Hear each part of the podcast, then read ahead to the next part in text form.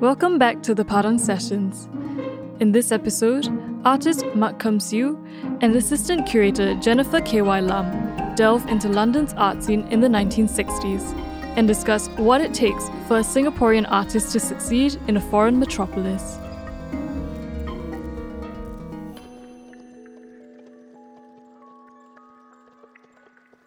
Now, I have been painting for the last 62 years and I have never allowed myself to put in this position, standing, that's not my painting, my painting over there, in front of my painting and facing all these people staring at me, waiting for something to happen.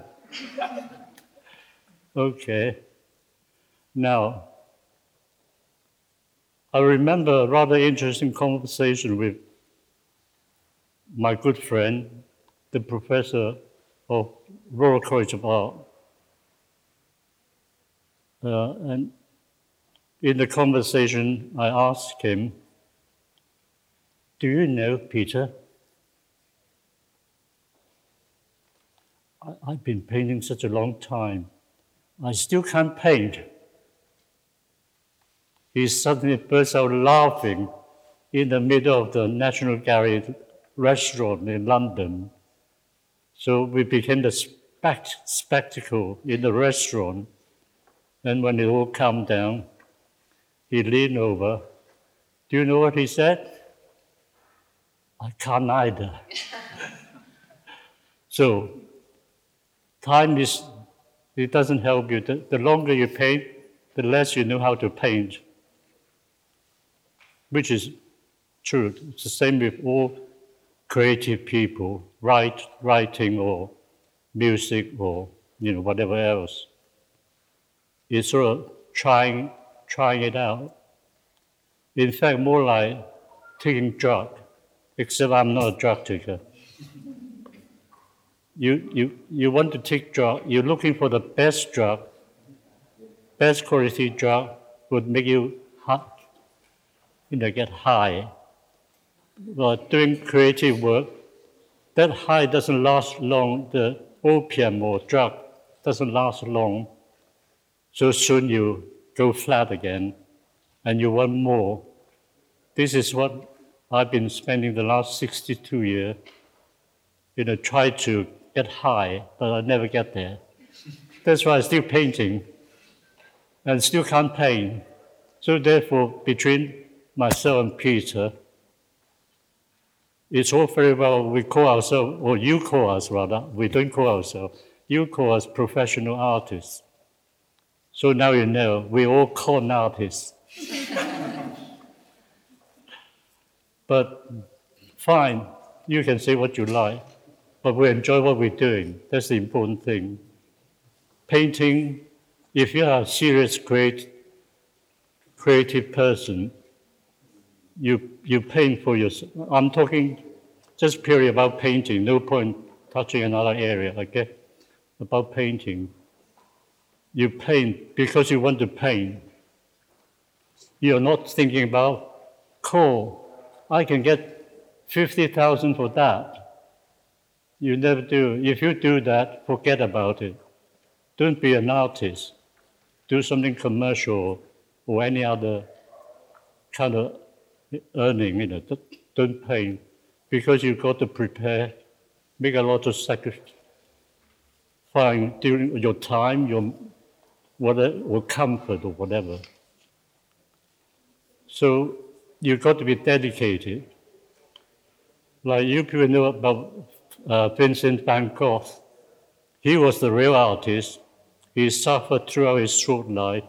The last eight or ten years of his life, he actually never saw a painting during that time, apart from bartering with for grocery and so on, for, in order to live. But he did the best work during the last eight or nine years. So for me, now in order to survive, at one stage I was offered a teaching post in I went to London to study St. Martin's because the slow boat from Singapore to England took us nearly four weeks to get there. By the time I got there, I nearly missed the whole term.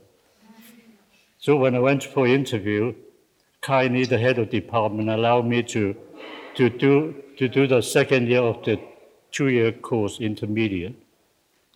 And then two years, uh, so-called NDD, National Diploma National Diploma Design.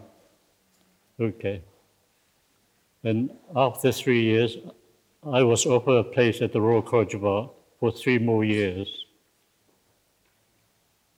So ended, ended up, I did about five and a bit years and got myself ARCA degree and uh, MA because at that time we were the last group of students gaining the ARCA degree, and because uh, all the system changing to university level, so we got, so I got two degree extra, and maybe the extra, okay.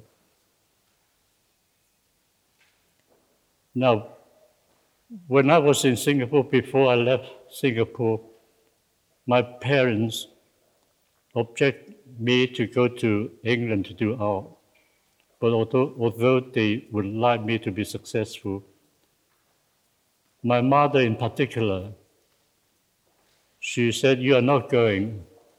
If you don't go, I'll buy you a mini because early 60, you got this brand new Austin Morris mini. She said, If you don't go away, I'll buy you a new mini. I said, I don't want a mini, I want to go away to London. And she said, I'm afraid you might not come back. I know you're not going to come back. And she was right all along. Amazing. She could, obviously, she knew me well enough. She made me, you know, having brought me up so long. So she thought positively, you know, you're not going to come back. So her wish came through. Now, talking about my mother, I think I want to share with you the experience I, I know with her and her from my, because I have four brothers and four sisters, and I'm the baby, okay? And my, my name to, to the family is Anga, because they're much older, so they confirmed that because I was a crybaby. so call uh, Anga. I noticed I didn't invite my, my family along down there. I just noticed some of my sisters and the children here. So I'm stuck for life, I'm out for the family. okay. Now, I was very lucky when I was at St. Martin's. My first year in the painting department, I won uh, a student competition, a prize for 25 pounds worth of art books. It was uh, sponsored by Daily Express in Fleet Street. So I went to the Daily Express office to select 25 pounds worth of art books, great big stack of them. They're all thick books. So it was a job to carry them home. So that's one of my lucky dip. And then the last year, St. Martin's, I won the place to go to Royal College of Art for three more years. And I won a traveling scholarship to travel in Italy in the letter of um, confirming my, my award, they say 200 pounds was quite a bit of money in 1964. it should be enough to travel around Italy for six months, five or six months, providing you send a postcard back from when you get to Rome, send a postcard back to confirm that you are there. so I enjoyed that. I went to study a lot of Renaissance paintings throughout. So that was that. And then went back to, to uh, my Chelsea studio and well, flat and studio to have a celebration of my so-called success, the scholarship, you know, the yeah, traveling scholarship, and a place at the Royal College. And I had a telegram from Lok Wan and and one of his assistants was sent over to the opening party in the studio in Chelsea. So I was quite happy to have that kind of attention. So at the Royal College, of Art, yes, during my second year, because during my five years at, in London, I took part in all the the, the exhibition called Young Contemporary young, young contemporary exhibition annually for students throughout the country. And I missed the first one because the, the slow boat to England, so I missed the opportunity for the first one. Otherwise, I would have taken six years. And during those exhibitions, the Arts Council would select some paintings for t- touring exhibition around the country. So it's a double exhibition for publicity for these selected students. During the second year at the Young Contemporary, the gallery from Bristol, Arnolfini, the director went to see, they often do anyway, to see if they can spot some talents. And I got a letter from the director of Arnolfini Gallery, as she mentioned, in Bristol. And it was the beginning of Arnolfini, but now it's become a big organization. You probably find it in internet uh, gallery. So they say we would offer you an exhibition, and the timing was during my my third year at the Royal College, my last year. So I, I had the exhibition in Bristol. I thought it's just normal to send out invitation within the tutors and the principal. And the professor in the painting school was told off by the principal to allow me to show when I was still a student. So I had a show in Bristol. A, a few months later, there was another young contemporary exhibition at the Tate uh, Gallery. During that show, the ICA Gallery in London. That was also the early day of ICA, but now it's a much bigger organization in London. They selected six so called talented artists to form a small group, six artists at the ICA. I was one of them. And Desmond Morris was the active person. You, you know the Naked Ape writer. He was there. Uh, to do the opening. He was holding this catalog with, with my image on a tracing paper, printed the catalog. You can see over there. He holding it. Oh, you are the artist, aren't you? I said, yes. So, had a brief conversation with him. I think he's still alive, no? yeah. So that was the six young artists during my, no, that was after college. No, after I came back to Singapore in 1967, where I had a show at um, National, is it National Library? Uh, National Library, Singapore National Library, yeah. I had a big show there. And it was a pretty successful uh, on the whole. So I pocketed a lot of money back to, back to England. And I survived for more than a year with that money as a professional artist. I thought, hmm. So, but of course, money would run out, wouldn't you? So I, I always have this kind of luck when, when I'm low, something going to happen to me or the play, actually on the play for me. Cardiff, director of studies in Cardiff, phoned me up out of the blue. Say, now someone just left. Would you like to come and take, take up this job to replace him? But obviously, he got recommendation, recommendation from my tutors, you know, say, that one, that one, you know. We recommend him. So he got my name. And I know my money was getting less and less. so I said, right, I come. So I was offered a job teaching second year's fine arts students, my first job. And they were pleased with me anyway. But unfortunately, that job only for one term. And then they suggest apply to another job, and I got it. And I was there for about a year. So I was a year and a, and a term in Cardiff. But the unfortunate thing is, I had this flat studio in Kew Gardens, and then a little bed sit in, in Cardiff. But at first I stayed in Workman Cafe for the first term. Actually, was pretty good.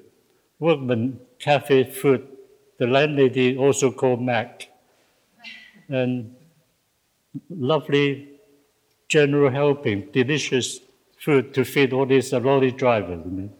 So I was one of the lorry driver among them. You know, I enjoyed it. Yeah, that's that's an interesting in, in, uh, experience. I, I, drove my minivan from Kew Garden to Cardiff and found a hotel park, not hotel. It's called Mac Cafe, so just right for me. Parked the car in the street, and that very night, someone pinch, tried to pinch my van but happened a neighbor was alert, came down to chase the burglar. When I came down next day, I couldn't see the van. Then I asked around. They say perhaps at the police station. So the chap was caught, obviously, and the police took the car to the police station. I had to go to court to be the witness. First outing. Lovely. now, I couldn't very well afford to have two flats with that salary and the train journey. And the, well, that is okay. In terms of money, I don't care about that. Spent three nights in Cardiff. The meant I couldn't do any work. Got a lovely studio in, in Kew Gardens. In a bed seat, there's limited you can do. So after that time, I say, I'm going to pack it in.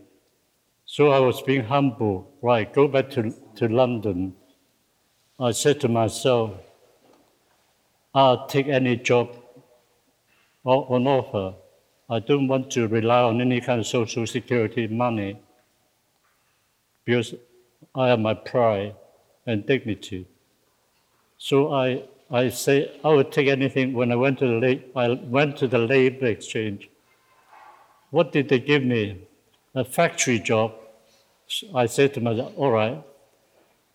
So I sent to a they call them name plate company, printing uh, on metal or plastic, in whatever commercial purposes. The job I got the first day we're supposed to sit on a stool in, in front of a machine, a pile of plastic printed, whatever, I can't remember. You put it into the machine. By the first tea time, I said to, to the foreman, I said, I can't do this. so he said, go and see the, go and see the manager. So the manager said, all right, you are an artist. Maybe we try the printing department, the making silk screen. and lithograph. I said, all right, give it a try. So I learned to do some industrial process, making, preparing screen for silk screen and lithograph. But I didn't enjoy that either. So I went back to the labor exchange, say, put my name down for supply teaching. I'd rather go back to teaching. The first job I got was one day a week in one of the toughest comprehensive school in North London. They all skinhead, of course, not more, a bit less than that. and they all irritating. Once I had to climb over the climb out the window to chase after them because they were being rude. But after a few weeks, I walked out. I didn't tell anybody. I don't think I got paid either. so during that time, it wasn't a funny thing. I had to get more job. I had to get part-time working in the pub. So I did, I think, two or three days at the factory, few sessions at the pub, and tried to do my painting. And then one or two days teaching. Quite a few jobs after Cuba. Still not enough to keep the family going. But the second job was pretty much better. A Catholic school approached me. So I spent just over a year there as, as the head of head of um, art department. And the headmaster very pleased with me because I put through an awful lot of uh, pupils to do to pass their O and A level exam. Except I had to drop a few. The headmaster said, we better don't put everybody in in case we embarrass ourselves. But so I dropped about two. So he was happy. But the rest passed the exam, fortunately, for me as well as for him. And then there was a job advertised, and I got the job, with, obviously with good recommendation of my teaching experience. And I was there for 17 years in uh, Berkshire College of Art in Maidenhead. You're probably familiar, with Maidenhead is Theresa May's uh, area. So I was there, I was there 17 years. I enjoyed that to help st- students. In fact, I was a social worker, therefore, all that time. But then in the end, I said to myself, how about me? So called, you should look after number one. So I said, yes, I'm number one. So I decided that's the end. I've done 20 years of social work, so I, I rather do painting. So I given up teaching. Immediately, again, on the plate, I was being taken up by an agent, and they were very good agent in, in, in terms of money. They knew how to price the painting, and they knew how to sell them. So I was earning more money just sit at home and enjoy my painting than when I was teaching. A guarantee you know, a monthly payment, but but they they really promote my work. They were they were my sole agent. But unfortunately, as you know, so China so big, so many artists, and so many pop-up galleries. So they, they go and buy cheap painting from China, bring it down. And my agent, after five years looking after me, they decided they had enough, don't want to get involved with the competition. Good people go for all the cheap work. And they've got to make the effort to. But during that five years of dealing with my work, there was another chap spotted my so-called talent and he bought an awful lot of my work. At that time, he was just a collector and an antique shop dealer. He got plenty of money. So he bought a lot of my work during that time from my first agent. And then they, the, my first agent said, go to Hong Kong to see Manfred Schoeni. Some of you probably familiar with Schoeni Gallery in Hong Kong. So I went there. Uh, the aim was to see my good old friend uh, Mrs. Fang Zhaolin, you probably heard of. And then went down to his office to see, to see Manfred. He knew, he knew me because he got so many paintings. I went to, into his office. We had chat. And he said, I'll give you a show within two years. And he already sorted out what he would do. I said, uh, he said, I will produce a catalog and you just give me a painting. So I said, fine. Then I say, what do I do now? If it's two years, I've got to eat. Oh, he said, no problem. How much money do you want? So my, my was working away thinking, hmm, how much money do I want? So I thought I'd ask for the maximum to keep me going. So I tried my luck. He said, no problem. How are you going to pay for it? I said, painting? No problem. Then he said, I, I'll pay you in three installments, but that's fair. Now I don't need all the money in one go. So he, he did give me, send me three installments of money during that time, long before the exhibition.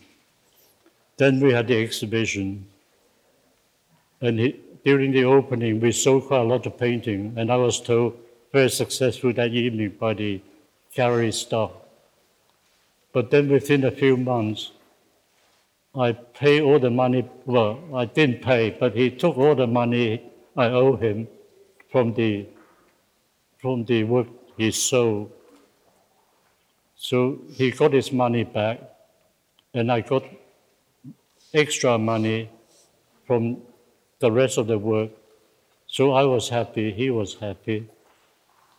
That's that particular first exhibition in Hong Kong. But I don't know, that's not here. I, that exhibition, I wrote the work in both with the Hong Kong handing over to China. And I did a lot of painting related to Chris Patten, Deng Xiaoping, it's not about attacking anybody because I'm always very aware of politically and socially and environmentally about the world. So that's what all those paintings about. Just like my diary, you know, daily about what's. You often hear all these people from Hong Kong being interviewed about how they feel about the, and you know, the change, the change going to be. But of course, in there, I used a panda to represent China. There's one I rather fond of. I have Chris Patten in his pajama top, agonizing, and I called uh, agonizing in front of a big image of a panda head, as if he, the panda mouth was moving. I am going to eat you up you know, that kind of image. And, uh, and another one, the obvious one, is uh, John Major having trouble with, with his backbenches. So I, I, had John Major dressed up as a clown and with a two chin, one on the back, pulling his uh, hat off, and the other one grappled the legs and stopped him moving. Peter, he had a rough time with the back backbenchers. They still do now. You, you probably hear from news the same old bunch of people causing trouble for Theresa May. I don't know what she's going to do. Nobody knows. Nobody knows in England what is going to happen with the Brexit. You, some of you are probably familiar with. But uh, so it's bad luck for, for Britain for that reason. Uh, we don't want to talk about politics for this time. So, 1996, we went to China for for uh, several weeks tour. Coming back down to Hong Kong, we went to see Mrs. Fang, Fang Zhaolin, and then I called in the gallery to see Shirley. Before I had a chance, when I went there to his office, before I had a chance to say hello, He said, Mac, go home, do me 30 paintings, a small one. I said, what? What painting? Anything you like. How long for? Oh, just don't worry about the time. Just go and do me 30 paintings, small paintings. I said, all right. So when I went home, I ordered 120 small stretcher, a big roll of canvas, just in case I mess them up. So plenty to for me to work on. So I work and work. I, I enjoyed what I was doing, so I managed to produce the quota he asked for, 30. Then obviously I had inspiration, so I went, because I got all these blank canvases waiting there, so I went on paint, paint, paint. Within that year, I reckon would be roughly about six months period. I produced 93 times of what he asked for, 90. I didn't care about how many, how many he asked for. I just enjoy painting. So by the time I got to 90, I said, I better stop. So I phoned him up. He came all the way from Hong Kong to, to England I had a lot of them up on the wall in the studio or standing against the wall, some of them. He looked around. You know what he said? I buy them all.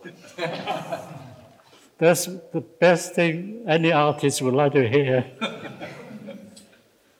I buy them all. so, so I've been lucky, am I? Very lucky. In fact, I've been lucky ever since I was a pupil at the Chinese high school. I saw my first painting in 1958 when the Chinese high school had a show at Chinese Chamber of Commerce, yeah? Yeah. And there was this chap, Anthony Schooling, from the Radio Singapore. He saw the painting and he bought it. And he immediately he became the so appointed dealer for me. I didn't ask him to. So I have the rest of the Radio Singapore staff coming to me. So I was pretty rich as a 18, 19 year old student, not artist. So that was my first break. But then the last two years of my stay at the high school, I got a first prize in student competition for I can't remember what it, they, they call it Singapore Exposition exhibition, was it? Uh, well, maybe some of you are aware of that. Doesn't matter. And the following year was the another competition organized with 20th Century Fox company. They had a film to coincide with the art competition. I got 1,000 Singapore dollars for the prize because I had difficulty to negotiate with my mother, I said, Look, I got money now. I can go on my own. If you don't let me go, I'll go. But then, of course, she wasn't very happy. But then Shu Bing said, Ah, look, because Shu Bing going with me. He said, I'll look after you. So I used that as, as an excuse to tell my mother, he will look after me. So my, my mother felt a bit more relaxed. All right, she gave up.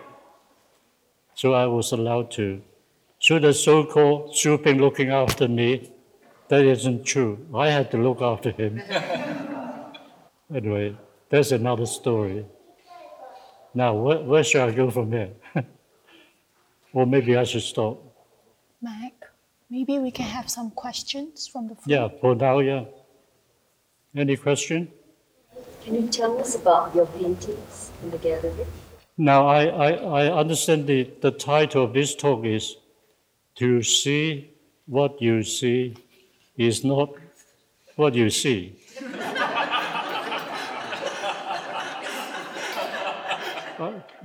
I say no more. no, what you should do is, I want all of you to go away. If you can remember that line and you keep repeating it, and until you get all muddled up, and then you can jump up all the words and re- reconstruct the whole thing. Maybe in the end you understand what I'm talking about. I talk in riddle. Now, this is the way I treat my student. I used to drive them mad. I don't know, I'm driving you mad. In the beginning, when they come to see me, they simply don't understand what I'm talking about because I'm talking riddle. Because that's how I, well, not I want in the first place, just develop into a way of thinking how I could get the best out of my students. I don't put ideas into their head. I try to draw things out of them. So the only way you can do is you say nothing very much. Just let them say it. Even the simplest thing, you don't take it away from them. Even the first simple idea, let them do it and encourage them to move on. That's, that's my philosophy. So therefore, if I uh, answer your question, I can lie to you, can't I? I can say what I like. Because, to be honest, if you are being serious about, about it, artists normally don't like to talk about their work because whatever they say is not necessarily what their work is about. Because basically, I'm talking, I'm not talking about other people now. I'm talking about myself. Quite often, I don't know what happened. Suddenly, a painting appeared, uh, either consciously or subconsciously or even unconsciously, mentally. And some of the painting I have done, looking back, I simply can't remember how I did them, which is quite normal. In fact, they are the best painting when it came suddenly, appear. Oh, you say to yourself, hmm, that's it, I've done it. Quite often, those are the best work. If you slave away planning it, that painting probably pretty dead anyway. It won't be as lively as you can do it freely without any kind of restriction. Any more? Do you have a favorite painting of your own? Is it sold or is it still with you? I can't confirm that. I have sold a lot of work, yes, and I have destroyed a lot of work. Because for some people, why did why do you what, what do you want to destroy your work? When people thinking in terms of money, but when I destroy my work, I don't think about money. Just get in get in my way, because you only got so much space to store your work. You either give give them to some people, they appreciate them, if you don't like them, it's just a piece of paper or just a piece of canvas. You know, you can't be too sentimental with your own creativities. You create because you want to do it, because you can't do it at the same time. So you try, keep trying. Any more? No more. Right, I want to, I think I want to talk about uh, a subject most of you would like to here and also often your the subject you think about every day. Some of you smiling, thinking, Yes, I think about it every few minutes, every day throughout the day. No, I don't I don't mean that. I think about the subject every two or three minutes throughout the day. No, we, we're not talking about that. I'm not about talking about sex. Because your government wouldn't allow me to oh, I corrupt you. Talking about money. Now, if, if I start talking about high end of the art market, a lot of you seen in newspaper about how high the prices today, three digit million pound or dollars. The funniest thing, I suppose you must have heard about the 400 $450 for Leonardo uh, da Vinci's painting recently. Recently, I, I read somewhere there was a funny story behind why the price went up so high. Now, apparently, between the Saudi crown prince and Abu Dhabi crown prince, between them, they were friends, obviously, tried to stop Qatar, I assume another crown prince in Qatar, stopped them having that painting. So the two friends appointed two different agents to do telephone auctioning, link up with them.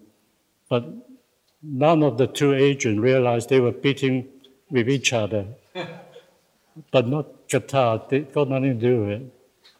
So they went, went, went up to 450. You know what happened to the painting? The Saudi prince swapped that painting with the Abu Dhabi crown prince for his luxury yacht for the same money. Straight shot. And apparently, a year before, that painting was offered to Qatar for 90 million. And they say that's, that's the most expensive price, 90 million, but not 450 million. So there you are. So this is a trouble with the art market. It's not no longer about the quality of art. And that Leonardo is not his best work. And the, the quality is not also good either because we mess around so much. It's not the original work anymore. But they don't care. Just by the name, like buying any kind of uh, consumer good with, with the name. So that's the art market for you. But uh, I belong to the lower end of the market, obviously. Say no more. Any question? Jennifer? Um, you were in London in the 60s to 80s. It was a time when uh, race and social inequality was, uh, was really at the center of debate. How did you respond to it? Well, as a student, we, we enjoyed the so-called flower period in, in London.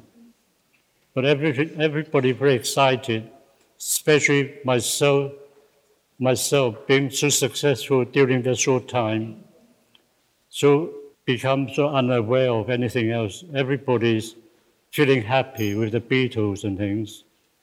You know, go to parties and things like that. But uh, apart from that, I, I, was preoccupied with my painting anyway. So do you see it as quite separate? In what way separate? art making is quite separate. Art making is a private business. Got nothing to, to do with anybody else. If you are a serious person with your painting or creativity, you're only doing it for you, for yourself. You don't do it for anybody else or for money.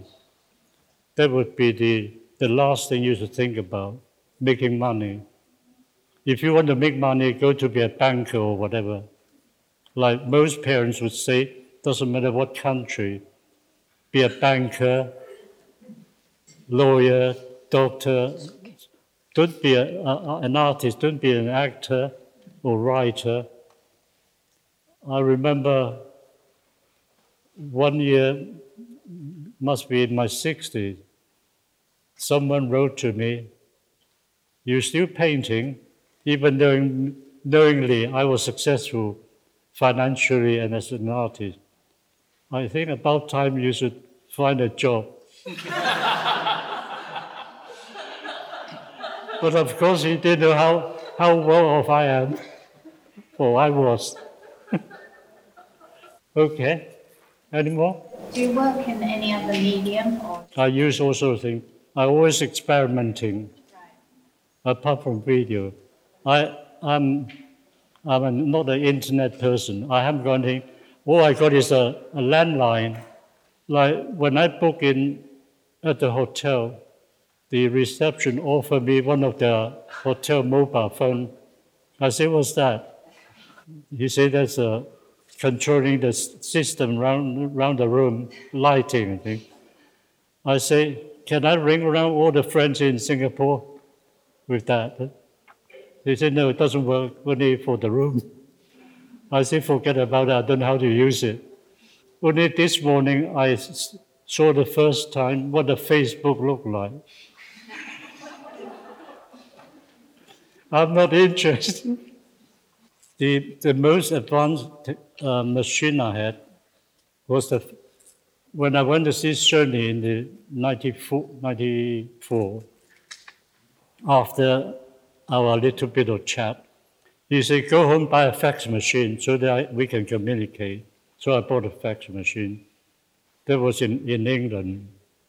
But when we moved to Ireland, we live in an area, it's an old copper mine area. So every time, every time there's a right lightning strike, if you don't rush to the telephone point fast enough, your machine will blow up. So I have three fax, phone fax machines. After that, I will forget about it. So I, I went to buy the, the cheapest phone handset I could find in the shop. Not even no recording machine, just a, a stick, a phone, because I don't want to be involved with wasting my time on the phone either or answering like you people busy looking at that all the time. Day and night become a zombie. But anyway, that's your choice.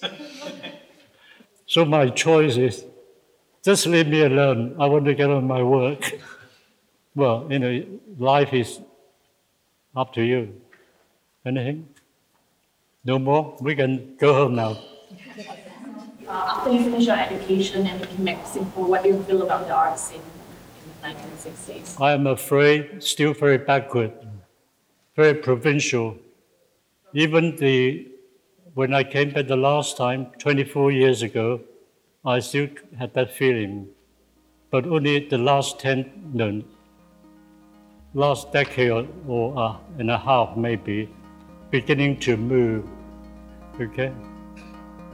That's it then. Shall we call it a day?